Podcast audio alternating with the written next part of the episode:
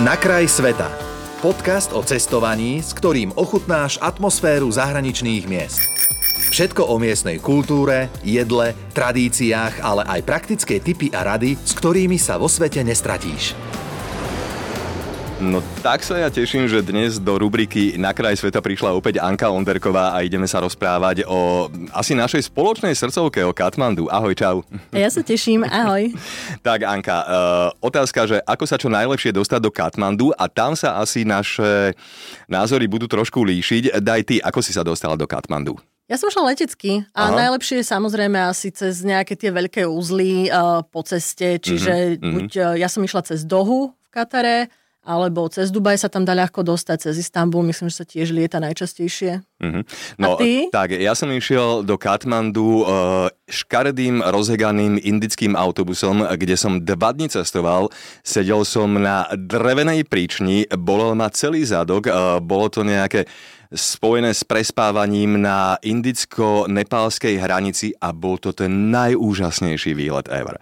Pretože postupne som sledoval, ako sa odkra- otvárajú vlastne tie hory. Ja som nikdy predtým nevidel niečo krajšie. To bolo, to bolo famózne. Fakt, tá cesta, počas ktorej ma bolel ten zadok, ako toto stálo za to. To no. ti závidím, to by som normálne vymenila za to lietadlo. ja ti verím.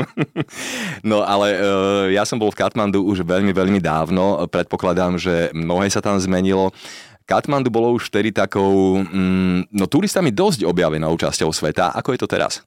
Ja som tam bola minulý rok, vlastne pred rokom zhruba o takomto mm-hmm. čase a tak Katmandu objavili predsa už hippisáci v 60 rokoch. Ja, to je pravda, hej. tá, myslím, že Tamel štvrť, e, tak sa volala? Tamel je taká no, tá no, no, no. kde už, už vtedy to žilo a dodnes je to v podstate taká, také centrum, kde sa stretávajú či už hajkery, ktorí idú do hôr, alebo aj turisti.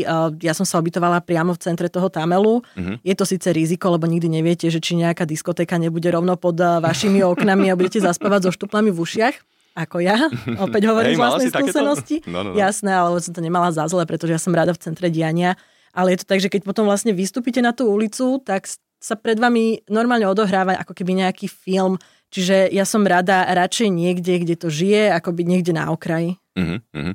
Čím ťa najviac dostalo Katmandu? Asi svojou spiritualitou. Uh-huh. A tak to nie je problém, lebo sa však samé buddhistické stúpy, e, veľké chrámy a podobne tam je naozaj akože z tohoto pohľadu čo objavovať. Presne no. tak, je tam veľmi veľa chrámov, či už buddhistické, ako spomínáš, alebo tibetské stúpy, alebo aj hinduistické, lebo v podstate málo ľudí to vie, ale uh, Nepal je vlastne hinduistická krajina, tam je oh, najviac hinduistov. Ja som ju doteraz pokladal skôr za buddhistickú. Dokonca som niekde čítala, že percentuálne je to až 80% hinduistov. A, čo? Mhm. a, a mhm. zvyšok sú buddhisti ale tá, tá komunita ako keby tých buddhistov je tam veľmi výrazná, veľmi silná a majú mnohé pamiatky, ktoré uctievajú obidve náboženstva, takže ja. si ich tak podelili. A žijú tam naozaj veľmi súdržne v miery a to sa mi na tom veľmi páči, ako mm-hmm, koexistujú mm-hmm. spolu. Ľudia, ako na teba zapôsobili? Pretože musím povedať, že ja keď som porovnával, dajme tomu, Indov a Nepálcov, tak Nechcem generalizovať, ale mal som taký útulnejší pocit s Nepálcov. Vieš, taký príjemnejší. v Indii, v Indii som mal skôr také, že ten ma chce ošmeknúť a ten už na mňa skúša nejaký trik a v Nepále som nemal toto niekde v hlave. Vieš? Vážne? Uh-huh, uh-huh. Pre mňa je to Hej. veľmi podobné. Aha. Ja neviem, či ľudia, ktorí uh, tam boli, tak ako to vnímajú oni, ale je to zaujímavé, že máme takýto rozličný pohľad. Pre mňa napríklad naozaj uh, India a Nepál uh, boli v mnohom podobné, aj čo sa týka ľudí. Uh-huh, uh-huh. Dávala si aj nejakú turistiku po horách, alebo ani moc nie? Alebo skôr si bola teda zavrznutá v, v tom Katmandu? Ja nie som veľmi horský typ, Aha. takže ja som bola vyslovene len v tom Katmandu asi 10 dní takže som si ho užila naozaj naplno, ale videla som Everest. Tým, že nie som veľmi turista, tak uh, som si zabukovala vyhliadkový let, Aha. čo sa dá, čiže to je tiež taký typ, ak, ak nechcete loziť celé týždne niekde po horách, tak uh, môžete si z Katmandu kúpiť asi za 150 eur, to, tak nejako to stálo. Mm-hmm vyhliadkový let a oni vás zoberú takým maličkým vrtulovým lietadlom a poletíte, samozrejme neurobíte taký ten okruh okolo Mount Everestu, hej, ak hej, si to niekto hej. predstavuje, ale zoberú vás, uvidíte v diaľke všetky tie 8 tisícovky, ktoré sú teda tam. Wow. Bude vám pekne letuška ukazovať, že toto je táto hora, toto je táto hora, toto je Mount Everest. Čo Vy budete si? potom hádať, že ktorú to ukazovala, tá naľavo či napravo, lebo aj z toho lietadla, pokiaľ sa Aha. nevyznáte ako ja, tak uh, budete trochu váhať, ale bol to naozaj pekný zážitok. Naozaj by som si v živote nepomyslela, že ja uvidím Mount Everest. Pekne. No, e, čím ťa uh, dostal Nepál po stránke, ja, ja viem, ja v každej časti našej rubriky Na kraj sveta sa pýtam na jedlo, ale ako mňa to strašne baví, počúvaj. Uh, Katmandu a jedlo, alebo Nepál a jedlo.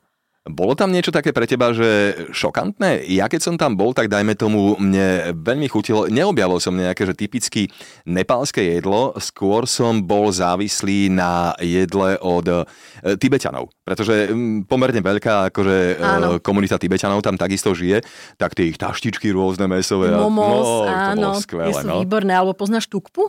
Nie. Tukpa nie. je tá polievka. Nepálska. Oh, vôbec, vôbec. Alebo teda tibetská, klasická. Oni ju robia rôzne, či už s vajíčkom, alebo s mesom, alebo so zeleninou, ale tukpa, aspoň myslím, že to takto vyslovuje, no, no, no. tak to je proste taká typická tibetská polievka. Poznáš ale... tibetský čaj? Najhnusnejšia vec, ktorú som kedy pil.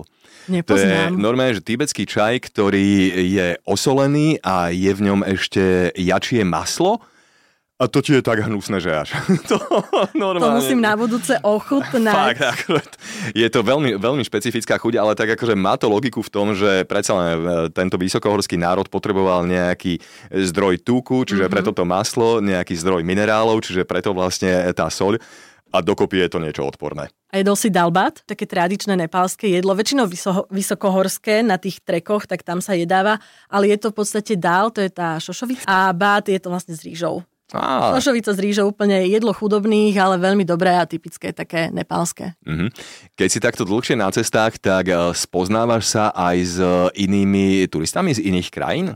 Áno, mávate, ja... mávate mm-hmm. takéto, však to je logické, že ako vidíš človeka, dáš s ním nejaký pokec, hej? Áno, áno, určite. Eh, či už s turistami, ale ešte radšej sa napríklad zoznamujem a stretávam s miestnymi, pretože Aha. tí vám najlepšie povedia viac o tej svojej kultúre, ukážu vám miesta, Napríklad aj Nepál je presne takéto miesto, kde prídete a nemusíte mať vôbec žiaden plán, ale stretnete večer v bare pri pivku alebo pri nejakom drinku, alebo pri čaji teda, dobre. niekoho miestneho a ten vám povie, ja pochádzam z tejto dediny a tam je okolo to a to a to a to by si mal vidieť, aké vám ukážu potom fotky niekde na Instagrame alebo na Google tak eh, tam chcete ísť. Čiže ja Aha. strašne rada chodím niekam aj tak, že nemám úplne presný plán a potom sa práve počas rozhovorov s týmito ľuďmi a hlavne teda miestnymi dozvedám o rôznych miestach a podľa toho si potom plánujem cesty. Mm, to môže byť veľmi príjemné. Uh, ktoré, ktoré také národy sú ti najbližšie, keď si dajme tomu v zahraničí, ktoré sa prejavujú podľa teba tak, tak najľudskejšie, tak najnormálnejšie? Ja mám Ktorých veľmi turistov rada. najradšej stretávaš? No? Ja, počkaj, turistov? No, tak, tak myslím, hej. Hej, že keď proste je človek už v nejakej inej krajine, tak sa chová trošičku inak, ako sa chová u seba doma. Hej, lebo mm-hmm. proste má tak nejaké zábrany spadnú, nejaké zábrany sa objavia, ale proste príde mi taký prirodzenejší, že ktorí turisti v zahraničí ti prídu takí, že srdcu blízky. Neviem, Ešte ja veľmi rada vždy stretnem Slovákov alebo Čechov. A máš šancu stretávať často ako takto? Stretala si aj v zahraničí? Kde najčastejšie? Ale áno, dá, dá sa stretnúť rôzne. Nevravím teda, že o nich zakopávam na každom kroku, ale v Kambodži som napríklad stretla a vznikli z toho také priateľstva, že doteraz sme naozaj kamaráti. Keď som bola uh, počas korony v Kambodži tri mesiace, tak tam sme sa veľmi spriatelili s takým manželským párom z Čiech a doteraz sa nám prelínajú cesty, navštevujeme sa a podobne, takže je to o ľuďoch. Nikdy ja negeneralizujem. Hej. Nejde za vôbec o to, z akej si krajiny, ale aký si človek. Jasne. Poďme naspäť do Katmandu, i keď len na chvíľku už eh, Katmandu. Eh, koľko peňazí treba pripraviť na to, aby tam človek mohol ako tak normálne fungovať? Skúsme odhadnúť, dajme tomu týždeň. Aj, aj s letenkami, so všetkým, s úbytkom. Presnú sumu ti nepoviem. Naozaj mm. to neviem, ale nie je to drahá krajina. Dá sa tam nájsť naozaj e, lacné ubytovanie, dá sa tam e, lacno vystravovať. Ak nájdete dobrú výhodnú letenku, tak neváhajte a choďte. A naozaj vám bude stačiť aj nižší budget. A to e, nebola to posledná otázka. Čo si si odtiaľ doniesla, aké suveníry? Och. Lebo odtiaľ sa veľa dá ponosiť. Odtiaľ som si priniesla asi najviac suvenírov, aké som si kedy doniesla od niekia, lebo už tým, že veľa cestujem, tak sa snažím, už si kúpim naozaj len jednu magnetku na chladničku ale odtiaľ som si doniesla čaje, samozrejme masala čaj známy, nepálsky, veľa korenia, doniesla som si odtiaľ strašne veľa šperkov, takých tých rôznych kamienkových farebných, lebo to, to je neskutočné, čo tam bolo. Ja som na tých trhoch nevedela odolať. No dobre, o Katmandu sme dnes pokecali a fakt mi to robilo radosť s Ankou Onderkovou. Ďakujem ti veľmi pekne, čau. Ďakujem za pozvanie. Počúval si podcast Na kraj sveta. Viac cestovateľských typov či zážitkov si môžeš vypočuť na Podmaze vo svojej podcastovej aplikácii alebo sa o nich dočítať na webe Rádia Melody.